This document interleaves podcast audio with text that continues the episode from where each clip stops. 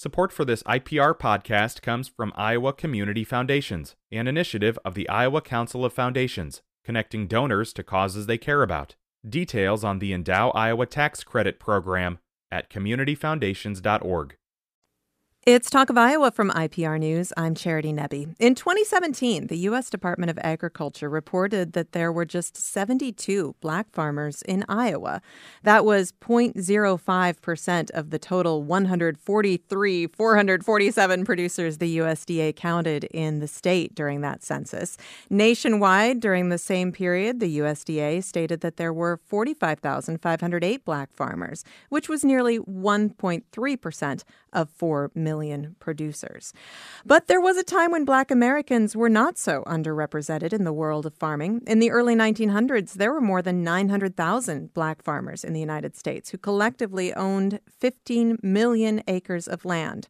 I learned all of this information from a series of articles written by Erin Jordan of the Cedar Rapids Gazette. For a little over a year, she's been introducing readers to black farmers in Iowa and exploring the history of black farmers in the United States. Later on in the hour, we'll meet six members of the Western family, a black family that has been farming in Iowa since the Civil War. And Erin Jordan is with me now. Hello, Erin. Hi, Charity. Thank you so much for being here. And take me back to the beginning of this series. I, I, have a feeling that a lot of people hearing the numbers that I just quoted are surprised to learn these numbers. Um, what gave you the idea for doing a series exploring black farmers in Iowa?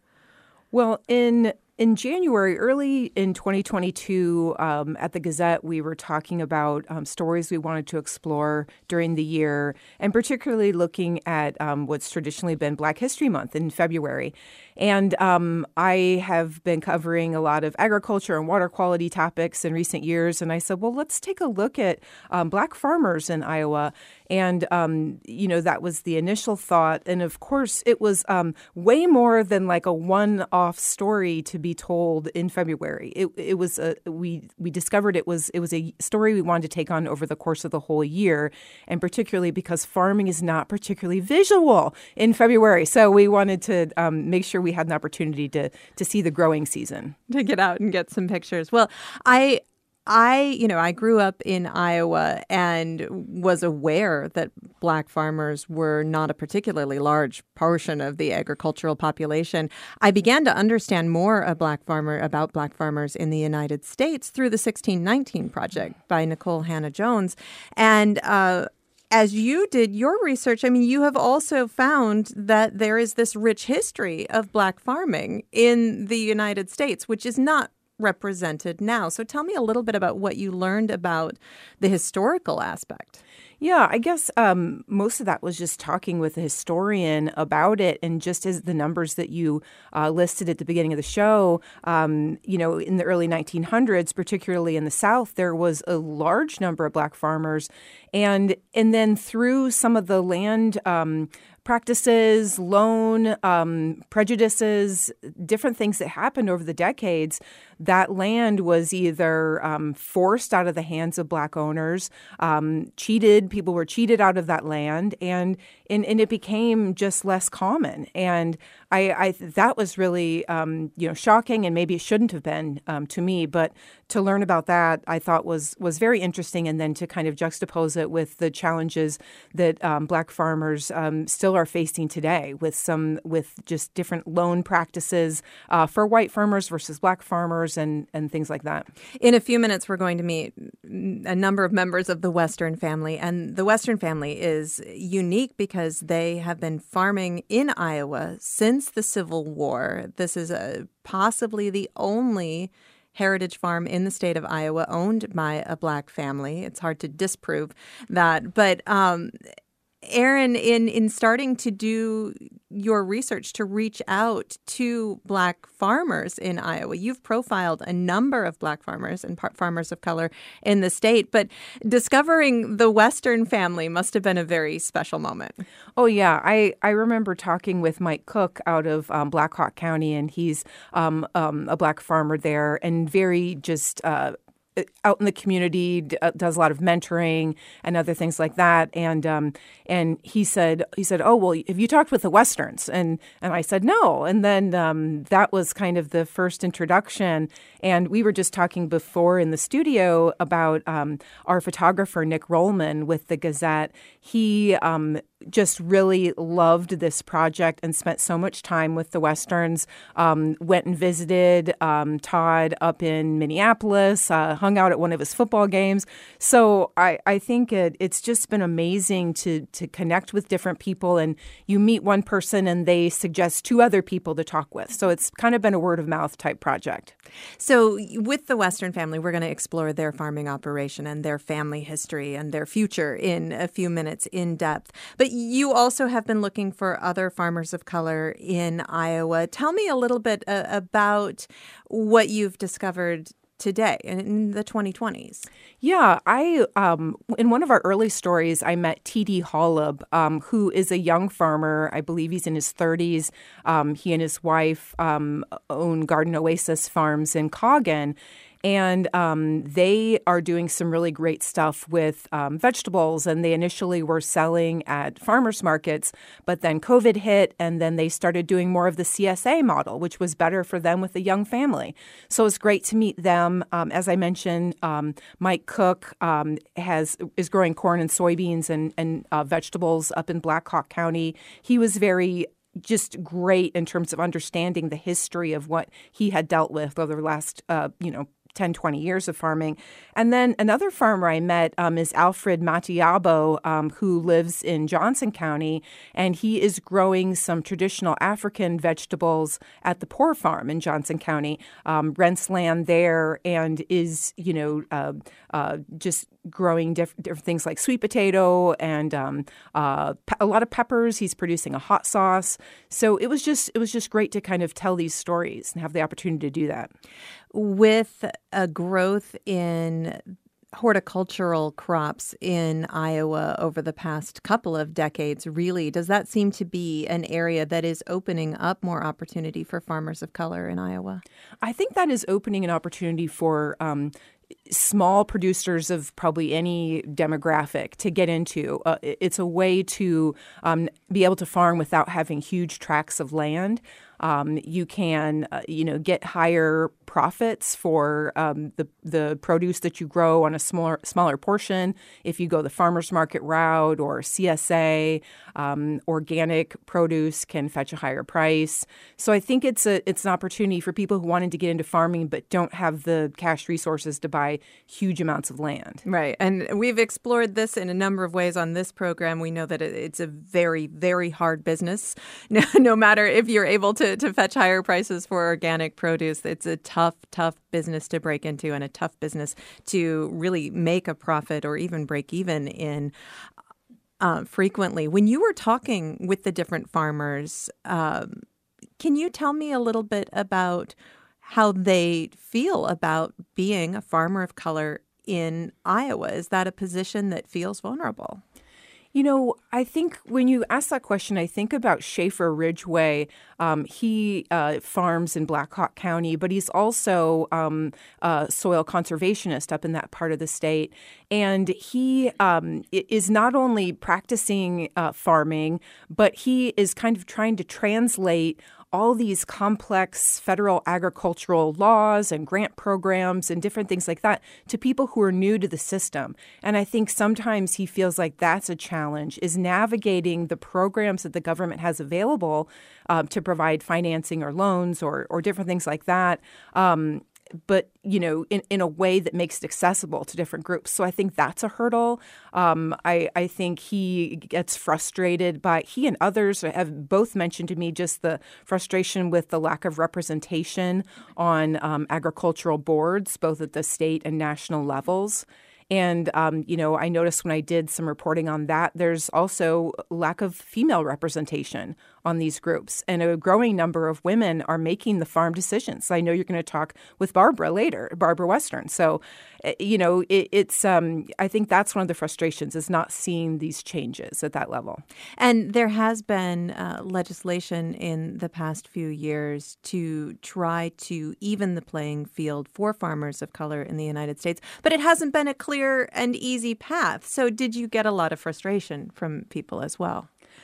You know, I think um, some of that was expressed, but others, you know, are, um, you know, just I think just wanting to do their own thing and not like make it a political statement, but like, hey, we just want to we want to farm in Iowa. We that's it's part of our history. That's what we want to continue to do. We we love being outdoors. I think about T.D. Holub. He's found a way to support his family um, with this farm in Coggon. You know, so it's less about. Um, you know, let's talk about the politics and, and the the history and, and you know, but but let's um, let's just kind of do what we're out there doing what we want to do. Well, there's plenty of work to be done. Yeah, right? exactly, exactly. But as you mentioned, you know, there was money that was included in the American Recovery um, Plan Act, um, some like four billion dollars to pay off farm loans um, of farmers of color, and then there was a lawsuit that held that up and a uh, federal injunction. So I think that has provided frustration um, for some folks.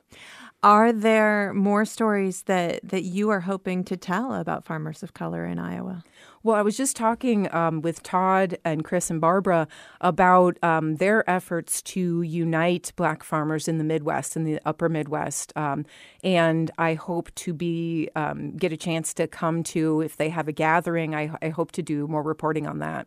So, Erin, you've done a lot of reporting, as you mentioned, about water quality and agriculture in the state. You've lived in Iowa most of your life, the, the majority of your life was this an area where you were surprised by how little you knew about this to begin with? Oh, definitely. I mean, I didn't grow up on a farm, so I, am constantly um, it, it, constantly faced with the idea that I don't know enough about agriculture, even though I'm reporting on it. So I'm always trying to absorb as much as I can. But the idea of um, just the challenges faced by black farmers and other farmers of color um, historically and continuing today was definitely something I needed to learn more about.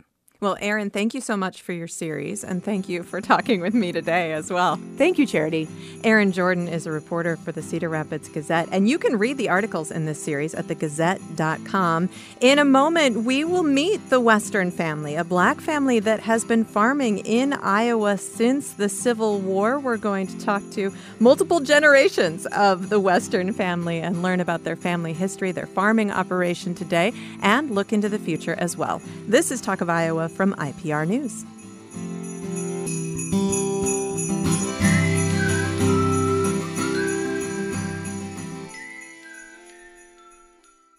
Support for this IPR podcast comes from Iowa Community Foundations, an initiative of the Iowa Council of Foundations, connecting donors to causes they care about. Details on the Endow Iowa Tax Credit Program at communityfoundations.org. Support for IPR comes from Patrick Free Law, a business law firm offering technology agreements, intellectual property law, privacy law, and more. Proudly supporting quality local journalism. Online at patrickfreelaw.com. It's Talk of Iowa from IPR News. I'm Charity Nebbe. This hour, we've been talking about black farmers in Iowa, and now we are going to meet the Westerns, one of the families profiled by Erin Jordan in the Cedar Rapids Gazette. Thomas Western bought the family farm in Mahaska County during the Civil War. The Westerns still own that farm, making it one of only about 1,700 heritage farms in Iowa. A heritage farm is one that's been owned by just one family for 150 years or more. And according to Jordan's reporting, the Western farm is likely the only heritage farm owned by a black family in Iowa. In a few minutes, three members of the Western family will be in the studio with me, but we're going to start on the phone with Charlene Montgomery. She is the great granddaughter of Thomas Western and grew up on the family farm. She lives in Waterloo, Iowa, and she became a teacher and taught in Waterloo for many years. Hello, Charlene. Hello. Thank you so much for being here. Well, appreciate your asking. Let's go back in time to when you were a little girl living on the family farm. It was near New Sharon. What are some of your memories about living on that farm as a child? living on that farm as a child, one of my first, uh, one of the first things that comes to mind is appreciation of nature and outdoors and loving the apple orchard and the pine trees. Um, but right behind that comes the uh, uh, all the fun I had with my siblings, a little conflict too, now and sure. then, typically, and. Uh, uh, school comes to mind, uh, the country school. And you started out in a one room schoolhouse? Yes, the the uh, kind you see. Uh, my grand, my daughter used to say, "Do was that little house on the prairie days?" and said, uh, uh, it was like that. It was a, a wood frame uh, country school uh, with um, uh, a handful of students, one teacher, outstanding teacher that got me started. Nice, mm-hmm. nice. Did you do a lot of work on the farm as a child? Oh, I don't remember not working, but yeah. I don't know what age we actually were given uh, you know assignments to do things. We we always uh, helped mom in the house with with uh, with the cooking. Um, and then we i think we pretty much started out with uh, helping with in the summertime with gardening. And uh, with mom mom had uh, laying hands and uh, and picking up the eggs from the chickens which we never enjoyed doing and um, then that led as we got a little older into uh, of feeding, slopping the hogs, and milking cows. So, as you were growing up, going to that country school, and later on uh, going to a bigger school, you being an African American family working on a farm in Mahaska County, were you the only or one of the only black students in that school with your siblings? Our family, our our there were four of us and we were the only African American students out from throughout uh, the whole time, kindergarten through 12th. Was that something that you thought about as a child? Didn't think about it until probably middle school, junior high time. Um, it was probably, you know, when the socialization stuff uh, begins. Uh, that's probably, uh, but but all of this time we did attend church.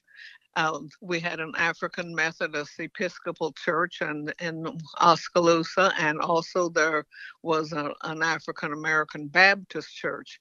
My parents were always AME, and we attended there. There were only two or three other um, children or teenagers eh, uh, because by that time the African American population in the Oskaloosa area had t- totally declined because the coal mines closed. Mm. Did that feel isolating to you as a, a teenager? Yes and no, because um, when you don't know different, then you don't uh, um, and back then, we didn't have social media and all to remind us. However, I remember when we did get television, if we would see an African American person on TV, we would yell to the rest of the family to come.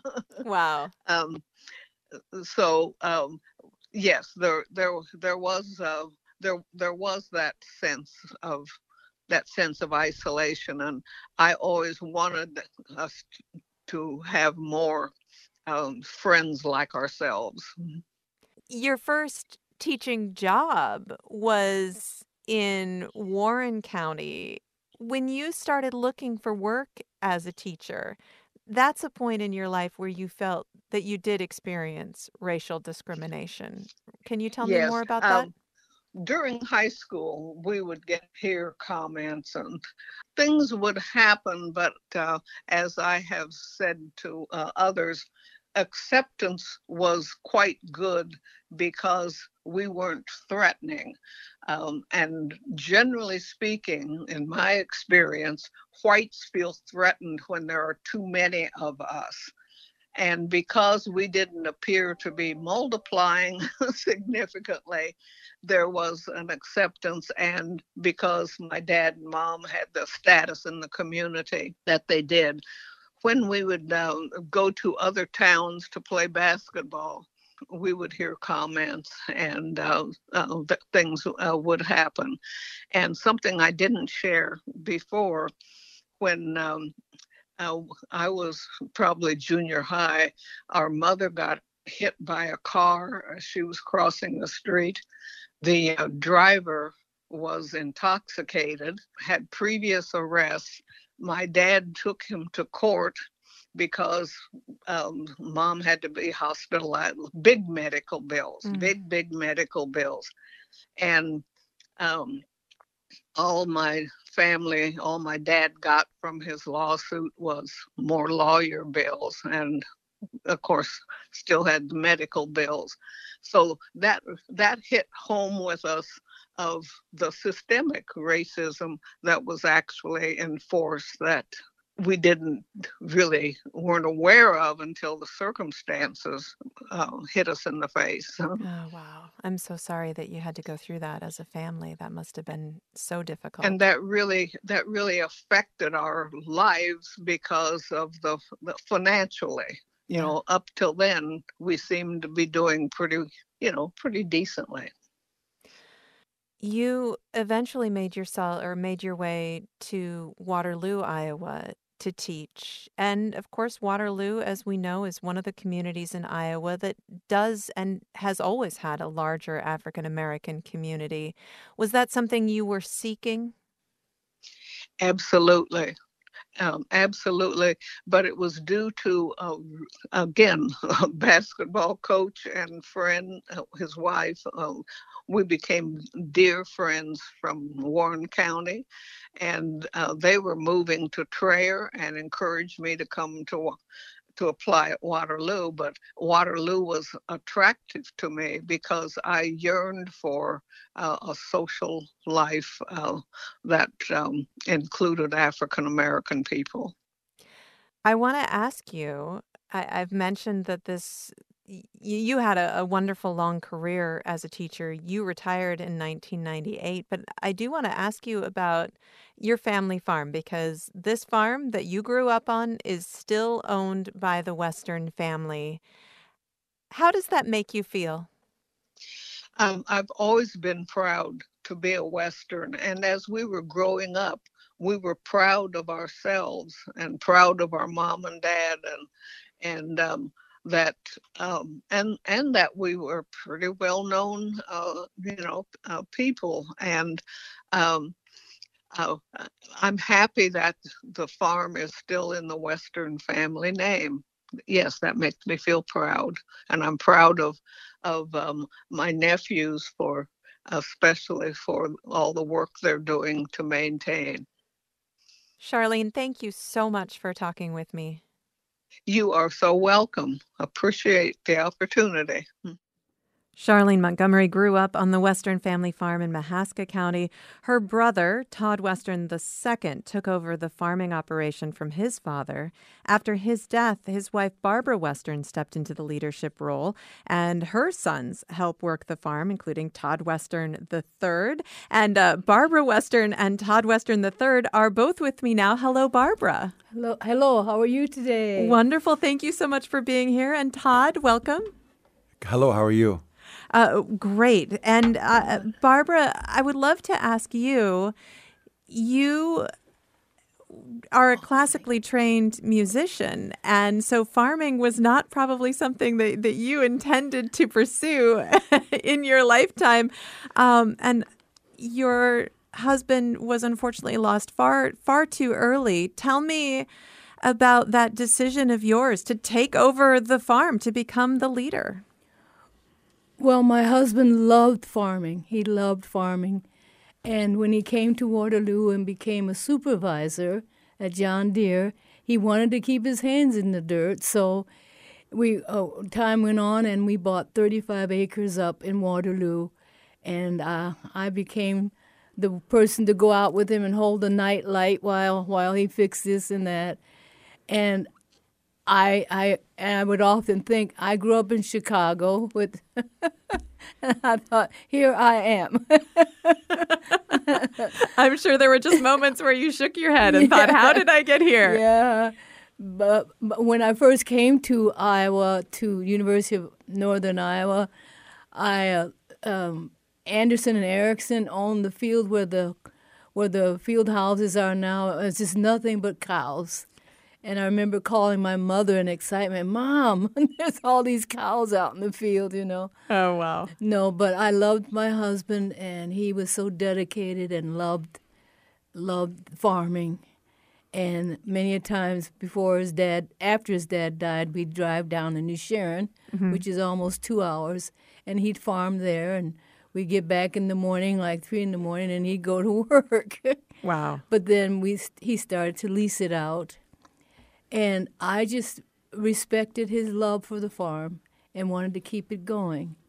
And uh, and that's how I started um, um, investigating, researching. And when Todd died down in New Sharon, uh, the people in the uh, farmers' offices, far, farm associating offices, they were so nice, and they they helped me find programs and and how to keep track of things and blah blah blah. Yeah, which of course farming is a really complicated business. I think people who don't work in agriculture don't really understand that. They think what you plant, you harvest, you sell. What's what's complicated about oh, that? There's a lot there's, that goes with. There's a whole lot yes. that goes into it. And and Todd Western the third is is also here. And Todd, uh, I a story that we will learn again and again as I talk to you and the other members of your family is that pretty much everybody involved in the Western Family Farms uh, has another job as well. This is also a common story in Iowa where to be a farmer, you have to have another job to support your farming habit. But uh, Todd, can you tell me a little bit about the operation as it is today? Was it, as it is today is different than it was last year, than different than it was five years ago. As my mom alluded to, uh, when we took it over, uh, it's important to remember that when my father passed away in 2008, my brother Chris and I and Adam looked at each other in probably September and said, "Holy crap! There's still a field. There's still a crop that we need to get out of the field because we were so busy mourning my yeah, father's death sure. that we had to realize suddenly realized." So for the next five years, it was just basically on autopilot. And fortunately, my brother Chris um, paid attention to everything that my dad did as far as fixing things. So without Chris, we wouldn't have been able to do a lot of it because he was responsible for fixing things. And so I'm more on the business side. My brother remembers the business side and fixing. So for the first five years, we was on auto, we were on autopilot. And then from there, once we started getting our feet under ourselves, my mom, uh, as we affectionately call the CEO, she then began to uh, look at the future. And so she worked with Iowa State Extension Office, who were very gracious to her, uh, Schaefer Ridgeway in, in our CS. And my mom looked at the future of what programming looks like, what the different uh, programs are out there. And so, so for the five years after that, then we became involved in all these different programs and, and being able to do crop, you know, assistant programs, things of that nature. And so, so when you ask how is it different, it, it changes every year because she's constantly uh, working with different individuals to figure out different programs, how to be. The main thing is to be better stewards to the land be more efficient and come up with better pro- uh, processes and procedures. Well, and, and Barbara, as you mentioned, uh, the Mahaska County farm, the, the one that was purchased during the Civil War, that farm is being rented out. That land is being rented out. And uh, before I talk to your, your sons and, and grandson here in just a moment, I, I want to ask you I can imagine that there have been moments in in the past where selling that farm may have seemed like the smartest decision. Why has it been important to hold on to it? Never, never did it enter. Never. Really? Because being black and coming from Chicago, um, we moved from Chicago to Maywood, Illinois, after my family worked hard and gathered all their money. We re- we we respected growth education and to be part of society. So there was no way that thought of selling land would ever, ever enter my mind. It was to keep it going, keep it going. And uh, as I was driving down there interviewing people to lease the farm, I thought, where is my husband? I don't know what I'm doing. But I, I learned again from nice people who helped me and, and learned uh, how to lease and who to look for, what to say. But no, never, ever did we want to sell that land down there. You must be so proud of Oh, that farm and Oh, of your boys who Oh, are yes. carrying on this legacy. Yes, they are. They've really stepped forward and kept it, the 35 acres here in Waterloo going, and and um, yeah, we're very very helpful. So uh, I can imagine uh, again that there have been many times that people have have talked to your family and thought, "What? You're farmers? There are black farmers in Iowa. What do you want Iowans to know about the Western family?" Well, they they already know about the Western family. I taught for years, and I still have guys that come up to me, "Hello, Miss Western," and they kiss me on the cheek. My husband is well known for being a supervisor at John Deere. When he died, you couldn't get all the people in the church. But as a far as farmers, not until now, and the articles in the paper, do they know then to add that to the list of why they're interest would be interested in the westerns. A pretty But- in, incredible family legacy. Yeah, and all the boys have done well after graduating from college. They've just done well, and I, my husband was very proud of them all. Barbara, thank you so much for talking with me. hmm Thank you. Barbara Western. I'm going to spend more time with uh, Todd Western III, and we'll meet Todd Western IV and Christopher Western in just a moment as we talk about the Western family farms. This is Talk of Iowa from IPR News. Support for IPR comes from Patrick Free Law, a business law firm offering technology agreements, intellectual property law, privacy law, and more. Proudly supporting quality local journalism. Online at patrickfreelaw.com. It's Talk of Iowa from IPR News. I'm Charity Nebbe. This hour, we are talking about black farmers in Iowa, and I am visiting right now with an extraordinary family, the Western family. Their family farm in Mahaska County has been in their family since the Civil War, and this is possibly the only heritage farm in Iowa. That means a farm that's owned by the same family for more than 150 years, possibly the only heritage family farm owned by a black family in Iowa. And there are a lot of stories to be told about this farm and this farming operation. With me is Todd Western III. He farms in addition to his work as senior donor advisor for Greater Twin Cities United Way. And joining the conversation now, Chris Western, who lives in Cedar Falls and works in the farming operation. Hello, Chris. Hello, how are you? Good. Welcome to the show. Glad to be here. And also with us, Todd Western the fourth. Todd, welcome. Thank you. Thank you for having us. All right, I'm sure there's a little Todd confusion occasionally in your family, but we'll try to keep that straight. So, uh, Chris, I was just talking to your brother uh, about the the operation as it is now. Tell me about your role in the farming operation. Well, like my brother Todd stated earlier, um, you know, I, I really cherished the things that I was learning from my father growing up, and I remembered a lot of, of what he taught me as far as um, how to fix things and how to figure things out, and you know, it- it's and it's it's been wonderful to have learned that because now it truly is there's there's no problem that can't be solved. You know it might take a little time step back uh, and think and think about it and remember like to this day um, i can literally when something happens i can remember when it happened before it could have been 20 30 years ago and i can tell you exactly what part of the field that happened and how we fixed it Nice. yeah it's it's really uncanny actually So, and and when you were growing up as a family of farmers, you were pretty proud of having that kind of knowledge. That was something that that was important to you even as a kid. absolutely absolutely tell me more about that. I know that, that you like to share the knowledge with your classmates on occasion. Yeah, um, we went to I don't know what grade, but we were really young. We were on a charter bus going to the state capitol to see Shirley Chisholm. Um, she was uh, uh, I forget what uh, her position was, but we went to go see her. An extraordinary woman. Yeah, extraordinary woman. And um, so as we're, it was springtime, and as we are going down the highway, there's all kinds of tractors in the field, and some of the kids were trying to identify the tractors, and um, I knew them all, but I tried to be humble about it. But when they got them wrong, I had to correct them. Uh, Oliver is green and white. John Deere is green and yellow. that is Oliver. That is not a John Deere. Don't get them confused. I can imagine there are a lot of a lot of people who grew up on farms in Iowa who are nodding their head right now. Yes, this is sacred information mm-hmm. that must be shared. so I, I, know that that your father passed away young and, and unexpectedly. Mm-hmm. Chris, was there a question for you as to whether or not you would carry on as part of the farm? Oh, uh, no. Initially, no. Um, initially, I, you know, it took, it like Todd said earlier, it took us.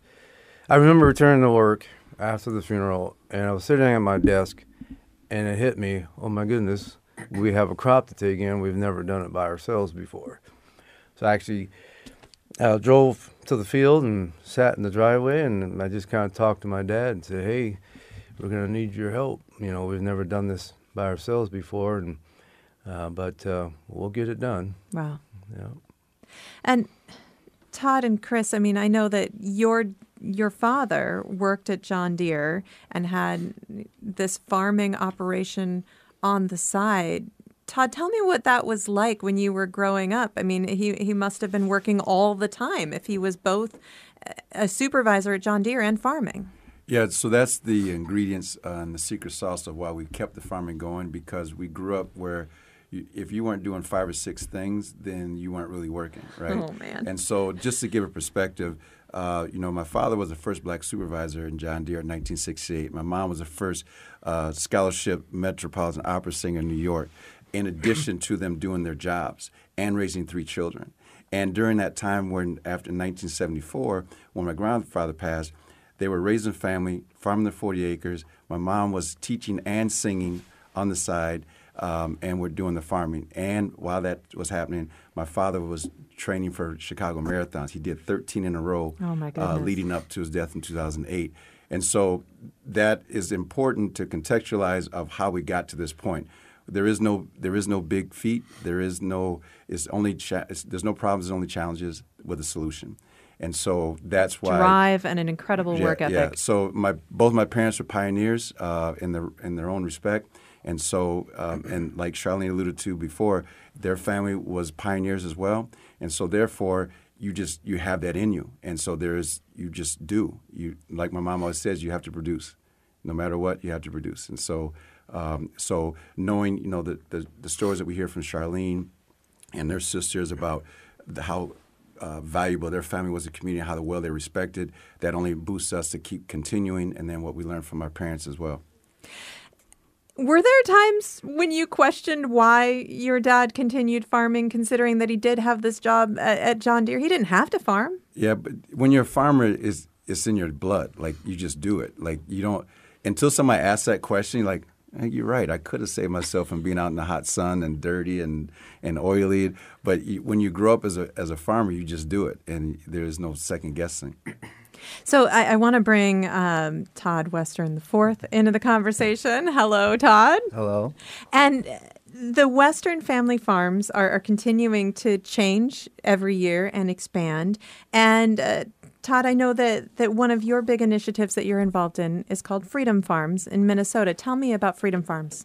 yeah, so Freedom Farms really started out of kind of the pandemic. Um, much like them, you know, I grew up always visiting the farm, uh, the larger farm, and you know, just kind of messing around on a four wheeler or being able to learn how to shoot a gun, all those types of different things. Um, and so, I never really um, took had a serious role growing up in it, but, but, it was always something that was just kind of there for me.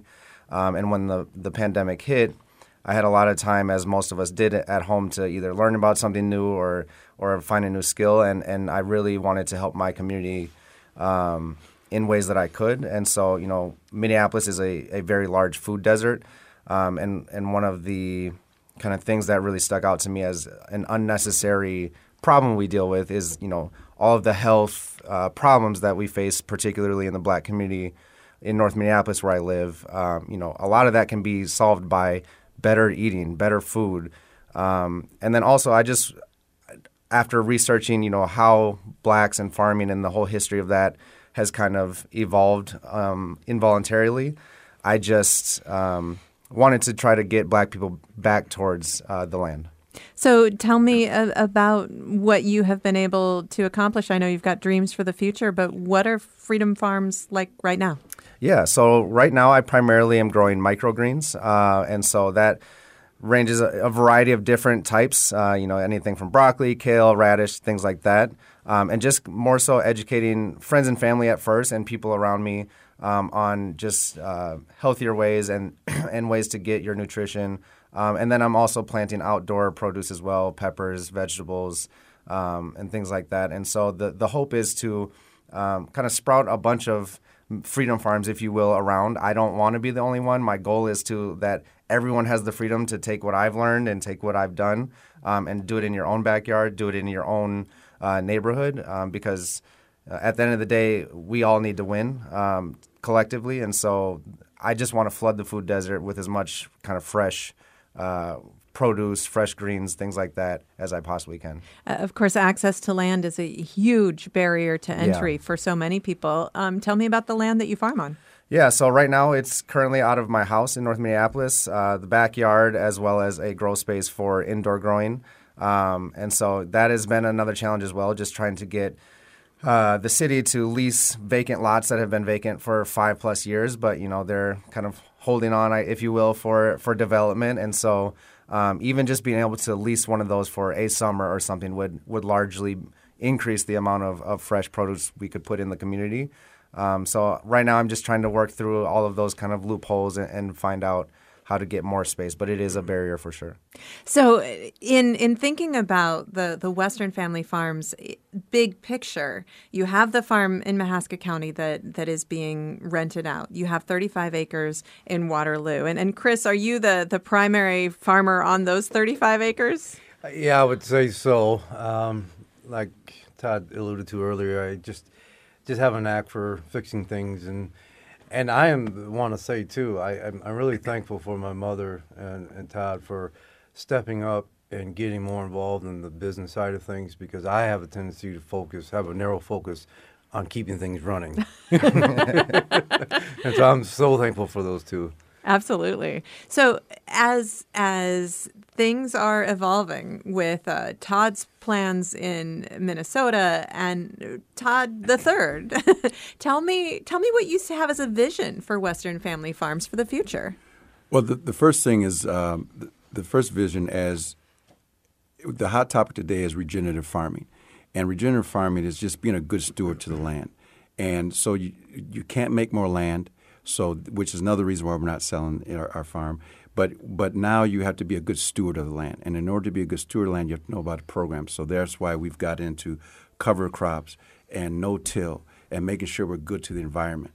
And then while we're being good to the environment, that's why Todd the Fourth comes in and he helps out with where he's at because me working at, at United Way in Minneapolis, I have access to different programs and information accesses to to help farmers like my son uh, continue his operation and going to the next level. So the, the, the big picture is is to just take the land we have now and improve it, improve the processes, the procedures, being a good steward, and then helping my son go on to the next level. Because in Minneapolis, you know, one one in eight uh, residents are food insecure in Minneapolis. So if you think about that, one in eight are food insecure, and so that's why the work of my son is going to be extremely important. The work that we're doing is going to be extremely important. And the other big picture that we're trying to do is we're going to try to create awareness for farmers in general and black farmers. You were talking earlier about your mom digging into the research and, and helping figure out what kind of programs you could take advantage of, how to keep this business going after your father died. It sounds like you are carrying on that part of the legacy and and understanding the system is such an important part of this mission. Yes, yes, it is. Um, you know, and that's why when you say we, we lease it out, we uh, we have a we have a good tenant in Justin Stout who's uh, who's become a family friend, and he's also trying to be a good steward of the land as well. So we work in partnership with him, and we work in partnership with the Iowa State Extension Office to make sure that because my mom and myself are down there a lot working with Justin on different ways to improve the ground, different ways to improve the contour of the ground, uh, fixing waterways. So even though we lease it out, we're, we're down there a lot working with Justin on, and making sure that the land is, is kept up to par. Now, talking with Charlene earlier, um, it's clear that there have been some really hard moments uh, in addition to the loss of your father, but um, some really hard times. There have been uh, episodes of, of racism that have stood in the way of your family. There have just been challenges, a lot of challenges. Every farm family has challenges. I think you guys have had more than your share over the years. Um, to to people who may have felt locked out of farming and want to be a part of this world, what would you say to them, Chris? What do you want people to know? Well, first of all, I mean, as as a people, we've been farming for centuries, and the notion that black people don't farm, um, we've we've got to we've got to get that out of our head because what do you think we've done for 400 years and You wouldn't be and here. beyond, Right. and so and, and we had that growing up as as kids. We have to remind uh, kids, you know, that you know, yes, we do farm. It's just we've lost, and Todd alluded to that earlier. You know, we've just over through racism, we've lost our lands.